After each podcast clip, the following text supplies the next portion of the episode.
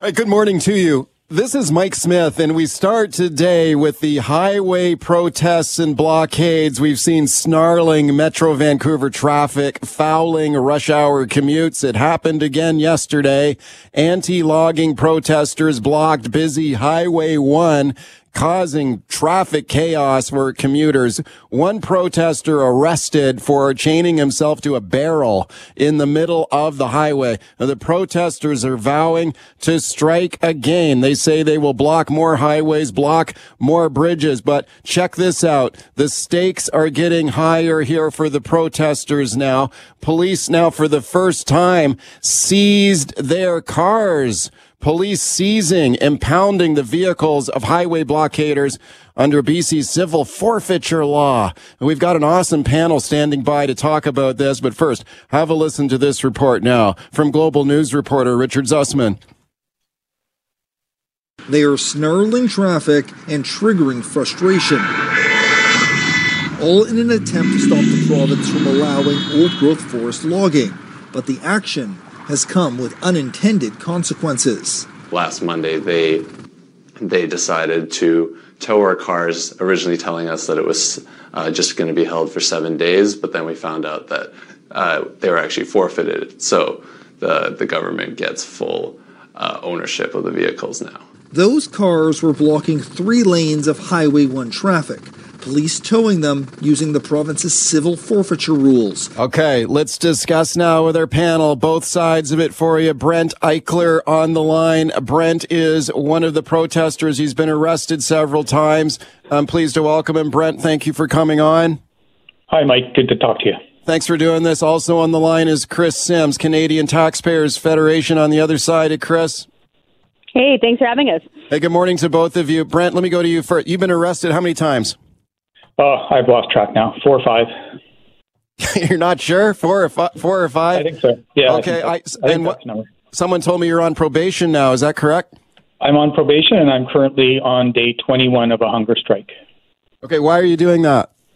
The demand for my hunger strike is a public meeting with Forest Minister Katrine Conroy, and so far, no response from the NDP government. Why do you guys keep blocking these roads and highways and bridges? What are you trying to accomplish? Well, we're trying to have a legislative end to all old-growth logging in British Columbia. Not, as you said earlier, all logging, but all old-growth logging. It's a very precious ecosystem that must be preserved for the sake of future generations and for our own safety, security, and well-being. Okay, don't you think you set your own cause back by blocking highways, though, in the middle of rush hour, or you just tick people off? Well, if you have a better idea, let me know, because we've had petitions and protests, and people have stood on the sidewalks holding signs for, if not hundreds of years, at least decades, and it's done nothing. Industry is perfectly prepared to destroy the last of our old-growth forests. 85% of the people in BC want them preserved, so we need to do something, and we're doing the only thing we know that can be effective, and that is proved by history. Chris Sims, what do you think of this? Well, our issue, clearly, with the Taxpayers Federation isn't logging or not logging, and we actually have a lot of forms of protest that we engage in, including petitions, letter-writing campaigns, and, protests that get media attention. Our main concern with some of the things that have been going on for the past month is that a lot of average working people aren't being heard when it comes to being able to even afford to get to work, let alone get to work. We really want to see a reduction in gas tax prices, because I keep getting calls every single week from people who can't afford to fill up their cars, let alone get stuck in whatever traffic jams. And so, we take no position on the logging issue. What do you think, though, about people who would get stuck behind one of these blockades, maybe making them late for work or a doctor's appointment or something else? I mean, do you think they're going to change their mind? Because that's a great question. It's a great question. I'd be really interested to hear what their MLAs are saying about this, both from the folks who are in the protesting camps who are trying to contact MLAs and the commuters who are stuck behind the wheel and not able to get to work. We do want accountable, responsive government. And so, it'd be very important to hear from an MLA on this topic. Hey, Brent, what do you think about police seizing the vehicles of road blockaders? This is the first time I think this has been done in BC under our existing civil forfeiture law, the police seizing the vehicles of people blocking the road. Did they seize your vehicle or no? No, okay. But I, you know, I'm not a lawyer, obviously. I'm just an ordinary working person. But to me, this seems like a misuse of that law. I think that law was meant to take the proceeds of crime, and these are not the proceeds of crime. So I don't know if this will stand up in court or not, but I think it's a misuse of the law. Okay, let me play a clip here. Chris, I'll get your thoughts on this issue about police using the civil forfeiture law to seize the vehicles of roadblockers. You'll hear the voice here of lawyer Kyla Lee, who's been a frequent guest here on the show, also protest organizer Ian Weber here. Have a listen to this. It's meant to prevent further crime from occurring. It's not meant to be a restriction that's used on people's civil liberties. Hopefully, this will cause a backfire effect that people will see the injustice. Okay, I'm not sure it's going to backfire. I suspect that a lot of people who may be inconvenienced by these protests would cheer on the police and say, yeah, take their vehicles. Maybe not. Chris, what do you think? I think, again, this gets back to accountable government. If folks are concerned about this, and I would be if I were stuck in traffic, then perhaps that we need to have a better committee system. I'll put it to you this way. If you take a look at the United States, it is not perfect by any stretch of the imagination, but they have hearings at the congressional level a lot more frequently and a lot higher profile than we do. But we have the mechanisms for it. Why aren't they holding hearings and committees that are already convened? They're already there in Victoria, they're already on the record, and have witnesses and listen to people with their concerns, and that way we're not dealing with these poor folks being stuck in traffic. Yeah. It's, you know, I can't tell you how many times I've been hearing from people who can't afford to make ends meet, and the idea that now that they can't get to work, and, you know, the government should be more responsive on this stuff. Talking about escalating highway blockades with my guest, Brent Eichler. He is one of the protesters, Chris Sims, Canadian Taxpayers Federation. Brent, you mentioned you're on a hunger strike. You've been arrested 5 times. You're on probation. How far will you take this? Will you keep breaking the law? Will you keep blocking roads and bridges and highways?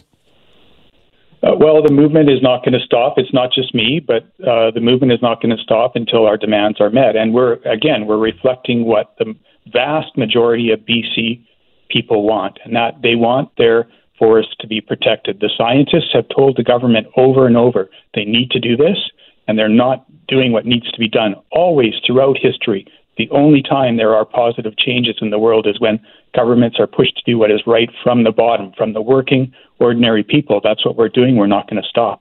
Yeah, I go back to one of the previous points I made, though, that I'm not sure that blocking highways is going to accomplish what you want to see accomplished. I think, if anything, it might set back your own cause. And, well, you know, I don't think any government's going to cave into roadblocks. What are your thoughts? Well, history says a different story. It has worked in the past. These kinds of disruptive actions have worked, and they solved historic social and economic injustices, and that's what we're going to do. Okay, guys, go ahead, Chris. Just to offer, you know, Vancouver City Hall, you might remember a few weeks ago, or maybe a few months ago, was considering a huge new tax on people's vehicles who were parking within the city of Vancouver. We presented at the hearing. We had a huge letter-writing campaign, and they backed off. Even the mayor voted against this big new tax. And so, you know, there are methods. All right, welcome back to the show as we continue talking about environmental road blockades. Brent Eichler, my guest, he's been arrested 4 or 5 times for blocking roads. Chris Sims here as well. Lots of phone calls, right to them. Brian in Langley. Hi, Brian, what do you think? Good morning, Mike. How you doing? Welcome to your guests.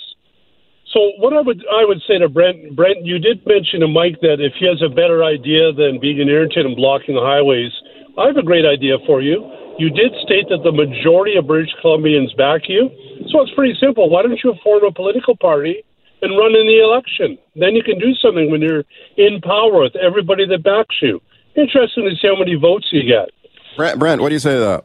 Well, what I say to that is that scientists are warning us that we have a couple of years left before the world starts going into a very, very bad state. There's no time for political parties.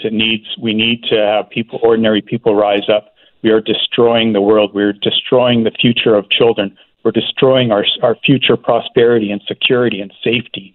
We need to act right now. There's no time for that kind of solution. Let's go to Steve on Vancouver Island. Hi, Steve. Go ahead. Hey, how you guys doing? Hey, my question is, hey, Brent, when you guys are out there blocking the roads, how are you going to feel morally if the first responder gets stuck behind your roadblock and somebody dies? And again, what's the legal issue on that? And my second statement is, if you guys want attention from Victoria, why don't you go block the entrances to the parliament buildings rather than us people that are trying to commute? Brent. So we're a nonviolent civil resistance organization. So we'll do any kind of we'll consider different means of doing disruptive nonviolent civil disobedience. So those options are all on the table. As far as letting emergency vehicles go through, we do that regularly. We've done that at every action. And we have, in the past, talked to both police and emergency services to make sure that happens. What happens if someone is stuck in the traffic jam like 10 or 20 cars back? They're trying to get to a hospital appointment or a doctor's office or something. How are they supposed to get through? There are ways to make sure people get through. Really? Chris, yeah. Chris, you have any thoughts?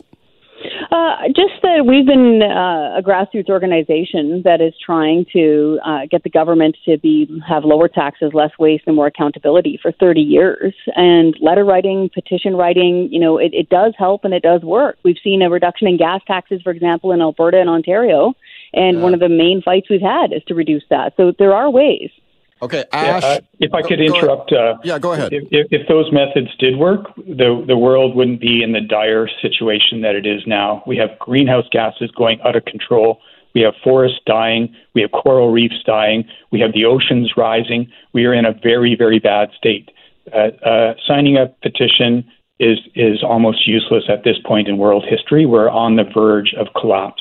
Let's go to Ash. We're soon going to have mass starvation and hundreds of millions, if not billions, of climate refugees all around the world trying to find a safe place where they can live. Ash in Vancouver on the phone lines. Go ahead. Hi there. Brad, you know what else is useless? You blocking a road, stopping us from picking up our kids from school. It's just disrupting everyone's life. I was thinking if these trees are causing the issue, start a GoFundMe page to raise money to expedite cutting these trees, so we get it over with. But the problem is you're going to find something else to protest about, because that's just in your nature, man. Okay, Brent, a couple of callers have said, well, why don't you use just democratic methods to try and achieve your ends? Like, I imagine that the political party that closely matches your cause would be the Green Party. So, if everyone agrees with you, if you were saying like the large majority of people agree with you, how come we don't have a Green Party government? Well, I'm not an expert in politics. I just know that the world's in a terrible state. I know that when, the cod fishery collapsed in the early 90s, up until that point, government scientists were warning the government that it was about to collapse, and they just kept increasing the catch. And then it just totally collapsed. And then 30 years later, we have no commercial fishery on the East Coast. That's what happens when you ignore the science and listen to the industry and allow government just to cater to that industry and not protect the people. We're about protecting the people's interests here. We need to save these forests. We need to stop greenhouse gas emissions. We have to solve these ecological problems. We will pay a huge price if we do not do that. Okay, Rick on the line in Port Moody. Go ahead. Taking my call. Brent, Chris, you guys are certainly giving her today, and I really appreciate it. As a kid, I shouldn't say a kid, in my mid-20s, I was very active in the Clackwatt Sound back then. I'm well into my 50s now. Clackwatt was a big thing, and I was involved, and I would be active. There were different type of festivals and all of these different ways of raising money, but I never once blocked a road. And Clackwatt Sound, as I recall, turned out pretty darn good. I'm baffled at just your approach, and I'm thankful now that at least the police are starting to respond to your actions in the way that they have, as we've seen in Ottawa recently. Thank you, Rick. Well, in Clackwood Sound, they did block logging access roads, and hundreds of people were arrested. Brent, you got 30 seconds here. Go ahead. That was successful in one specific location, but it didn't solve the problem. Here we are decades later still fighting the same battle because it could not be won in the forest. It needs to be won in the cities where the people are doing the people's will, what they want us to do. All right. Welcome back to the show. Here we go now with our unaffordable housing market here. The Justin Trudeau government trying to do something about it. We had that 2-year ban on foreign real estate buyers in the recent federal budget. The Trudeau government has also promised a house flipping tax. So if you buy a property and then you turn around and sell it at a big profit less than a year later, you could be hit with a tax for doing that. Trudeau says housing should be seen not as a lucrative investment opportunity to make profit, but as a home for working families to own and live in. But take a close look now at the annual financial disclosures filed by Trudeau and his own cabinet ministers. Many members of Trudeau's cabinet own multiple properties. They own investment properties. They own rental properties, about 1/3 of the cabinet in that category. Among them, Federal Housing Minister Ahmed Hussein, who owns a second property that he rents out. Does that make them hypocrites? Well, let's discuss it now with my guest, Paul Kershaw from UBC, founder of Generation Squeeze. I'm very pleased to welcome him back. Hey, Paul. Thanks for having me. Thanks a lot for coming on. So when we see these revelations here about 1/3 of Trudeau's cabinet ministers here have got like a real estate portfolio. They own multiple properties. What do you think of that?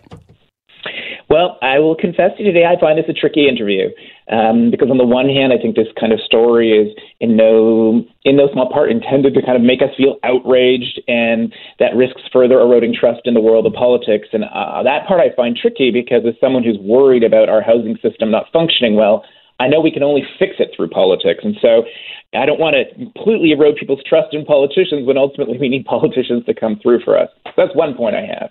So I'm going to defend politicians right now and say, okay, there's nothing illegal about what they're doing. Right. In fact, they're just representing the cultural context. And I want to come back to that. So make sure you ask me about About 1 in 6 Canadian homeowners already across the country own multiple homes. And it's probably higher than that because many people use companies to hide the fact that they actually are the beneficial owners. So we're seeing in cabinet a reflection of how Canadians are already treating housing, not just as that place to call home, but also the good investment strategy, the good way to get rich.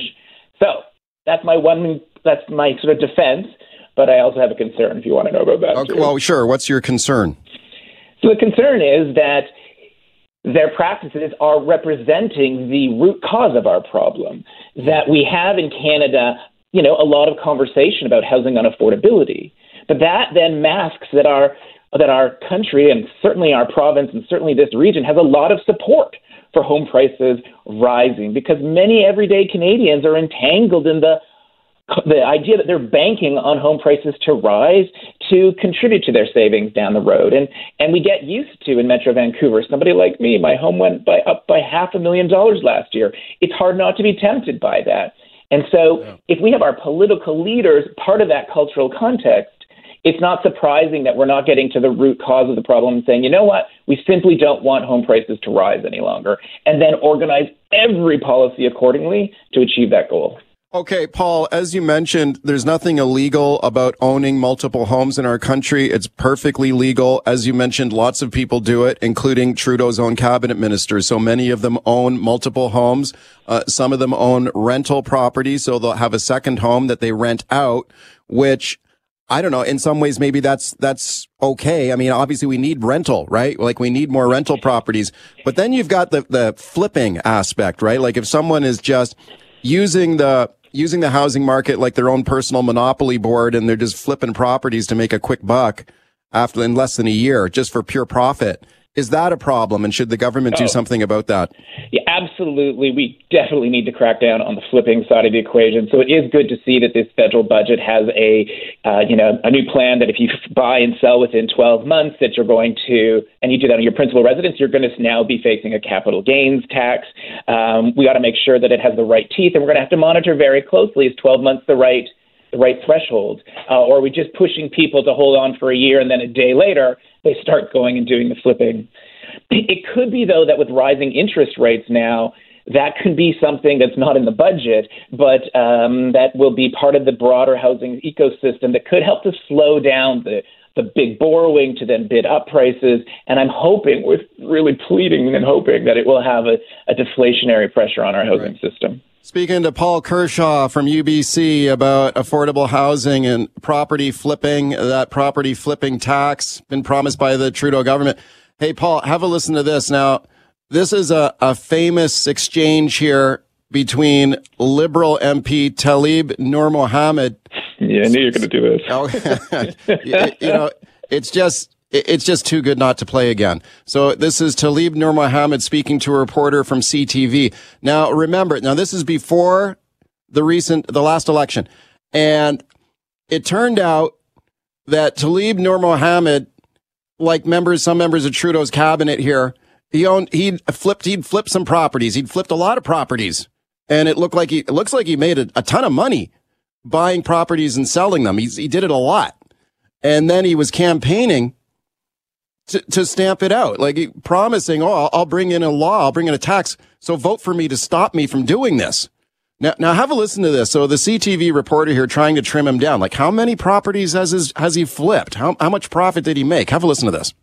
How much have you profited on those 25 in the past decade? I mean, I'm not, I think it's important to talk about, I'm going to answer that question again, so I'm going to be sure. Yeah. How much have you profited on those sales?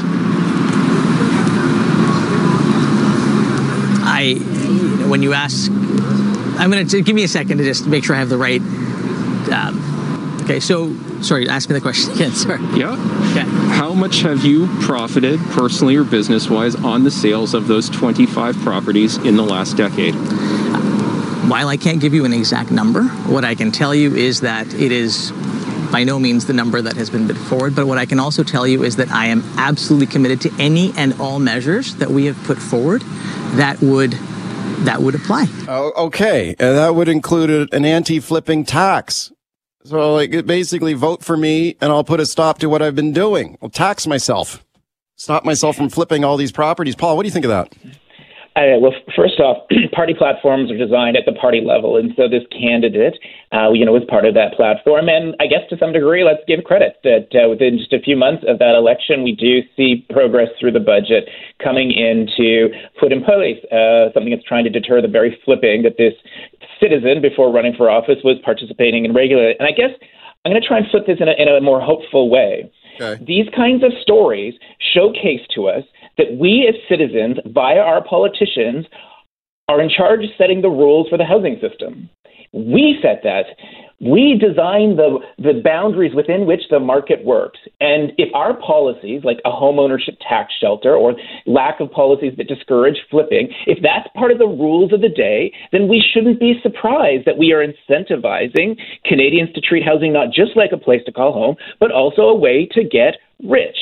And that is why you've had me on your show, and sometimes people get angry with me and send me emails to F off and die when I say it makes sense then for us to change our tax policy, at least nibble around the sharpest edges to soften them so that we try and signal we're not encouraging people to treat housing as this big way to grow our savings and encourage us to invest our dollars in other industries that are going to produce more productive jobs and grow our economy in a better way. Okay, so let's talk about that home ownership tax shelter that you talked about. So when you own a home and it's your principal residence, you own the home that you live in. When you sell that home, there is no capital gains tax on that if it's your principal residence.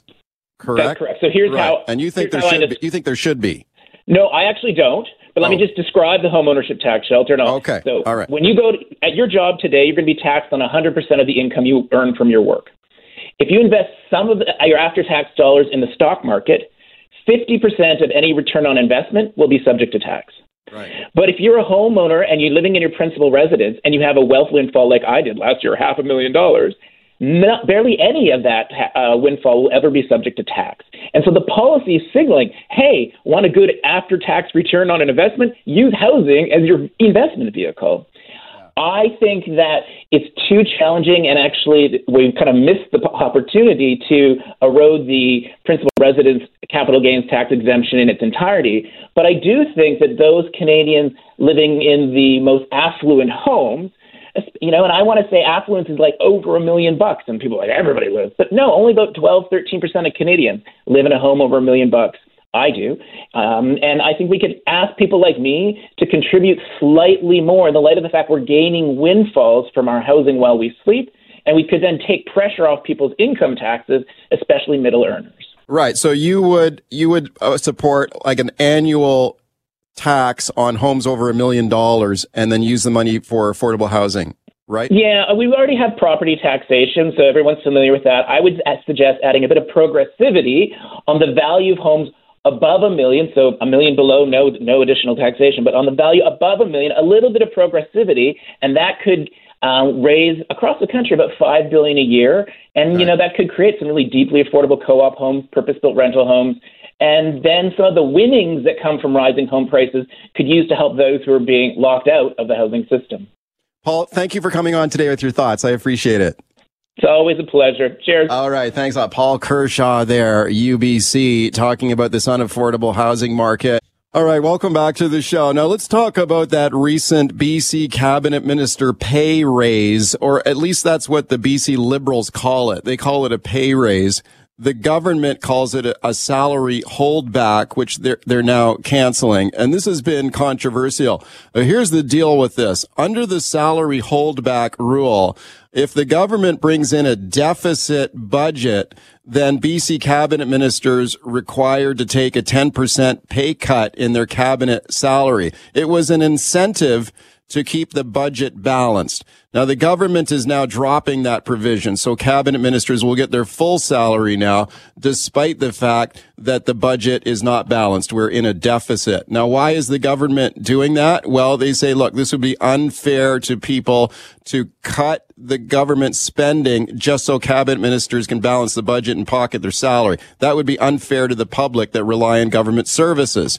Okay, now we've got an awesome panel standing by on this to discuss. But first, have a listen to this. Now, you'll hear an exchange here in the BC legislature on this. This gets really fiery here. This is Liberal MLA Todd Stone, and he's taking on the finance minister here, Selena Robinson. Have a listen. How could the Premier possibly justify providing himself and his cabinet ministers with a $20,000 raise? Thank you very much, Mr. Speaker. Well, the deficit holdback, which is what the member is referring to, it's a deficit holdback. This measure, Mr. Speaker, it sent the wrong message. What it says is that it prioritizes members austerity come to order, please, and cuts members over investment, Mr. Speaker, even in an emergency, Mr. Speaker. It forces government to balance books on the backs of British Columbians. And if we followed that holdback provision, Mr. Speaker, we wouldn't have supports for business. We wouldn't have vaccination clinics. Members, we've made unprecedented investments over the last 2 years, Mr. Speaker, to support people. Ministerial responsibility, however, Mr. Speaker, it still remains with a holdback measure to ensure that ministers stick to their budgets. Okay, let's discuss this now with my guests. I've got Selena Robinson on the line, British Columbia's Minister of Finance. You just heard her speaking there in the legislature. Minister, thank you for coming on today. Good morning, Mike. How are you? I'm doing great. I'm very grateful to you for coming on to discuss this today. Also on the line is Peter Milobar, Liberal MLA, Kamloops North Thompson. Hey, Peter. Good morning. Thanks for having me on. Okay, thank you to both of you. Minister, let me go to you first. I mean, we heard your voice there in the legislature. Can you explain to the listeners why the government is canceling this deficit holdback here? Well, first of all, I think it's really important to point out Peter Milobar and the BC Liberals keep talking about a pay raise. It's not a pay raise. The salary formula for cabinet members is the same as it was 5 years ago. That has not changed. And the previous government put in a mechanism to penalize ministers who wouldn't cut services in their ministry, and we have removed that system. We've made unprecedented investments over the last number of years to support people. It's the right thing to do. And we still have, as I said in question period, we still have a 10% holdback measure to ensure that ministers stay within their budgets. That will ensure good financial management by each minister to control spending within their ministries. Okay. Peter Milobar, what do you say to that?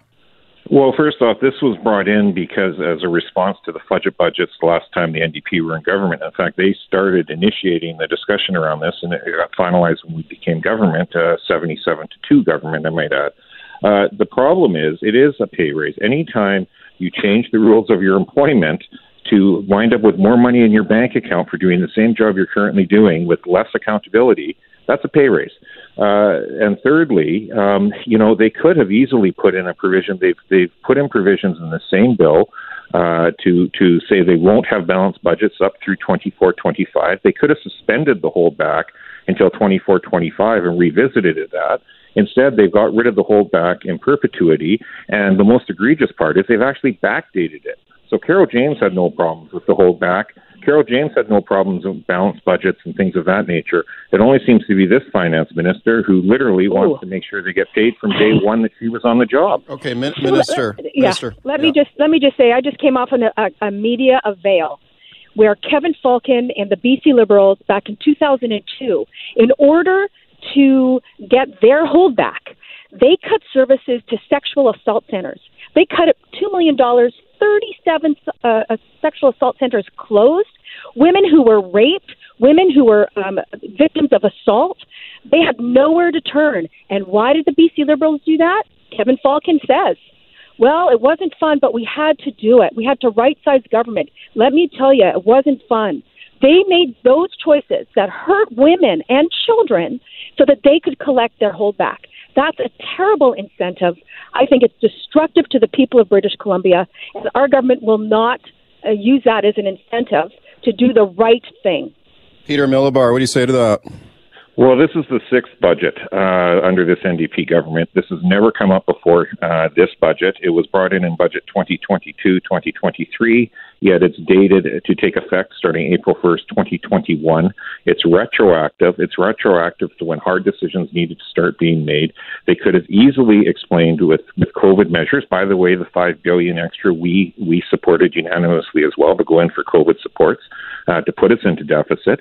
They could have easily put a time limitation on that to explain it as being attached to emergency spending provisions. But that's not what they've done. And the most egregious part is their retroactive pay, their extra $5,600 a minister and $9,000 for the premier, will be in their bank accounts long before you see any of your ICBC rebate check was supposed to help affordability for people. Okay. Again, he's okay. You're okay with cutting services to women experiencing sexual assault so that ministers could collect their holdback?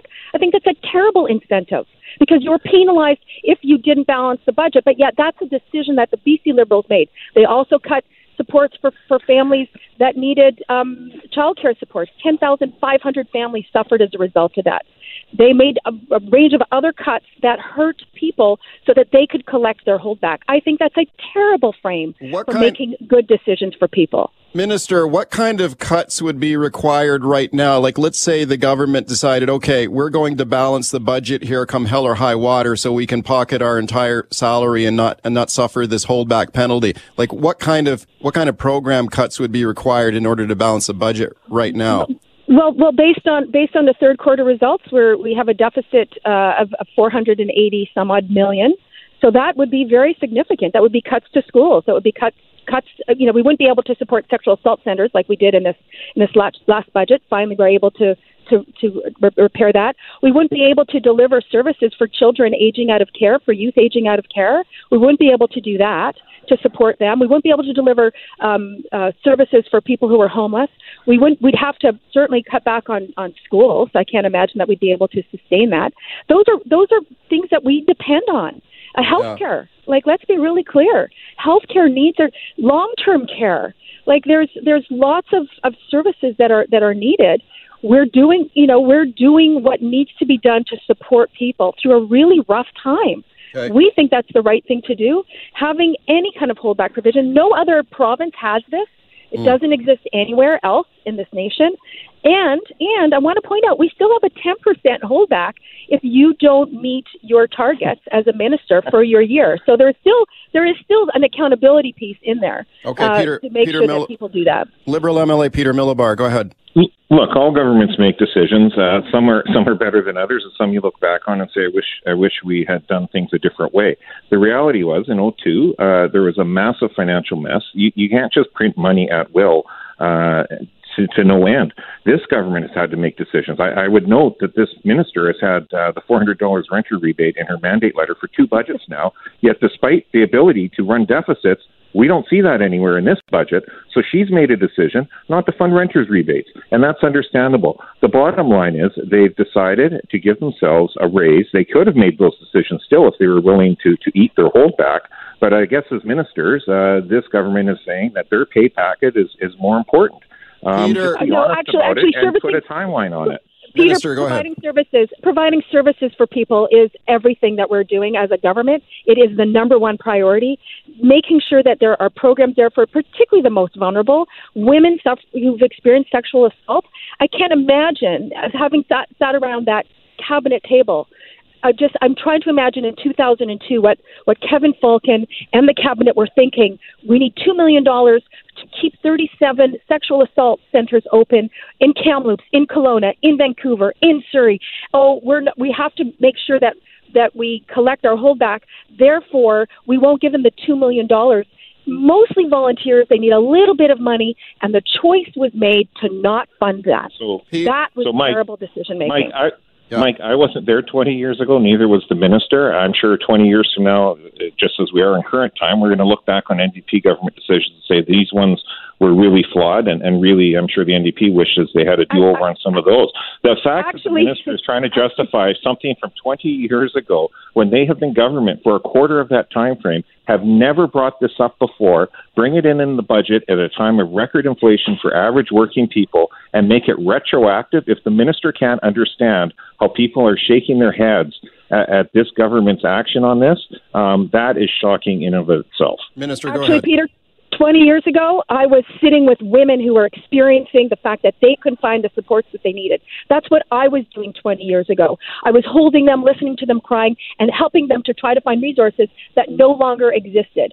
And that is the risk of this kind of legislation that says, my holdback is more important to me than taking care of people of British Columbia. We've eliminated that because we believe anyone who runs for office should always be putting the needs of British Columbians first. Peter Milobar, final question to you. Are you saying that if the Liberals were to return to power, let's say after the next election and Kevin Falcon is the premier, you guys would bring back this salary holdback, and that if you don't balance the budget, you'd take a 10% pay cut? Is that the policy of the Liberal Party here right now? Well, if you look at our track record in 2008 with the world economic crash, we suspended balanced budgets, but we didn't suspend the holdbacks. This government, under the backdrop of a pandemic, has decided to do the double whammy. What they have done, though, is they've added an end date to balanced budget 24-25, and then they'll revisit that portion. But they've made the holdback provision indefinite, which means they want to guarantee regardless. So is that a yes? Is that a yes then? We have a long history. We have a long history and track record of supporting this. We obviously brought this legislation in. It's about trying to make sure you stay within a fiscal framework that long-term the public can actually get behind. Now, depending on what the books look like by 2024, the timeline that we could be back to a balanced budget, even this government saying 24-25, they won't be in out of deficit. That will be part of the conversation. But it's fundamentally something we have never opposed to having in place. Minister, a brief reply from you, and then we're out of time. Go ahead. Well, I just want to point out that Peter didn't answer your question because I think, you know, he chose not to, because I think he agrees. It's a terrible piece of legislation. It doesn't incent in the right way. We have 10% holdback. Each minister is responsible for managing within their own budgets, their own decision-making. They have to be accountable for that. We expect them to be accountable for that, and that's there. So that continues. All right, welcome back to the show. Let's talk about interest rates on the rise in Canada. Man, you knew this was coming. The Bank of Canada key interest rate was hiked yesterday by 50 basis points, so it's going up to 1%. 1% is the central bank interest rate announced yesterday. This is the largest increase in some time. Yeah, it doesn't sound like a whole lot, right? 1% could go higher maybe in the days ahead. What kind of impact does this have for you and for the economy? Let's discuss with my guest, Michael Devereaux. He's an economist at UBC. Hey, Michael.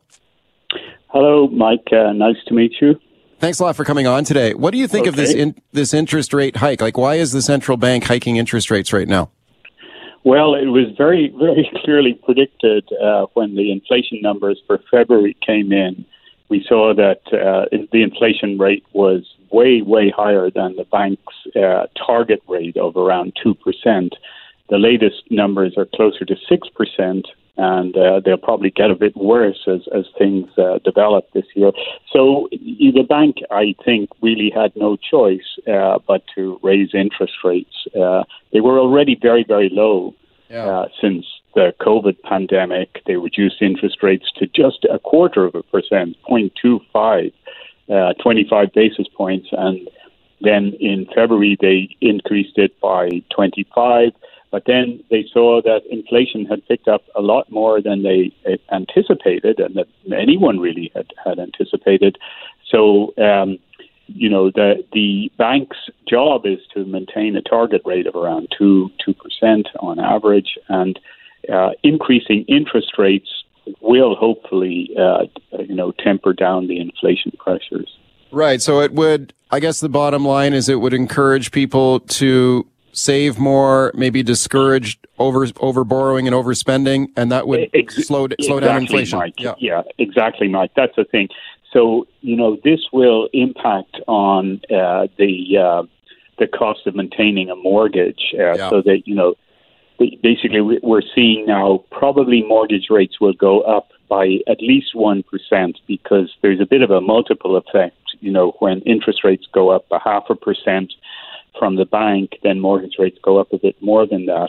So, the average mortgage balance in Vancouver, as far as I can figure out from the data, is about 600,000. So an increase of 1% on that carrying rate is an increase of, $8,000 a year to carry a mortgage that amount. And so that will inevitably cut back on that. Also, consumer credit, car loans, everything is going to be more expensive. So that will cut back demand. Right. Speaking to Michael Devereaux from UBC about rising interest rates in Canada, what about the overall economy? What does increased interest rates do to economic activity across the country? Well, that's the thing. Right now, we have a very, very robust economy. And that's one of the reasons we have these inflationary pressures. Job growth is at a high. Unemployment is at an all-time low. There's vacancies all over the place. You can see, staff wanted signs everywhere. The ferries, for instance, are short of staff. They need to hire. So we have a very strong growth. And now that's, the situation is probably that the economy is a bit overheated, and that's pushing up inflation. Of course, inflation is not coming just from domestic channels. We also have a lot of international problems with Russia, Ukraine, and food prices and energy prices and so forth. But the interest rate hike will probably slow down the economy a bit. And that's in some sense the aim of the bank, because they think that the economy is kind of, running too hot in some sense, and that's pushing up inflation. Now, the key, trade-off, the key balancing act for the bank is that they don't want to raise interest rates too much, too fast, and kill the golden goose of a good economy. They don't want to generate a recession. So they're signaling very, very clearly that, interest rates will go up, but they are, playing this tightrope act so that they hopefully won't go up too much to turn things around in the real economy. Right. Lots of concerns about the inflation rate in Canada, which hit 5.7% in February. It's the highest level of inflation we've seen it in a long time. In the United States, inflation running even higher, and I guess potential for inflation to continue to increase here in Canada. Do you think that there'll be more interest rate increases by the central bank in the days ahead? Oh, without a doubt, without a doubt. The central bank have what they call a neutral rate, which is a target interest rate that they expect would keep inflation on track at around 2%. And that neutral rate would be about 2.5%. So over the next year or maybe 18 months, we'll probably see interest rates drift up to around that. Now, that wouldn't be, too bad because that's almost where we were before the pandemic. So the fact is, interest rates are at a very low level still, like 1% is a pretty low interest rate. Right. The problem is, though, that a lot of people, because of this frothy housing market, a lot of people have taken out large mortgages based on the expectation that their carrying costs would be determined by this super low interest rate. Now, that's probably not going to be the case. And so there's no question some people will be hurt by this, people who have very large outstanding mortgages. Okay, we're going to watch it very closely, to say the least. Thank you for coming on with your thoughts on it today. Okay, thank you very much, Mike.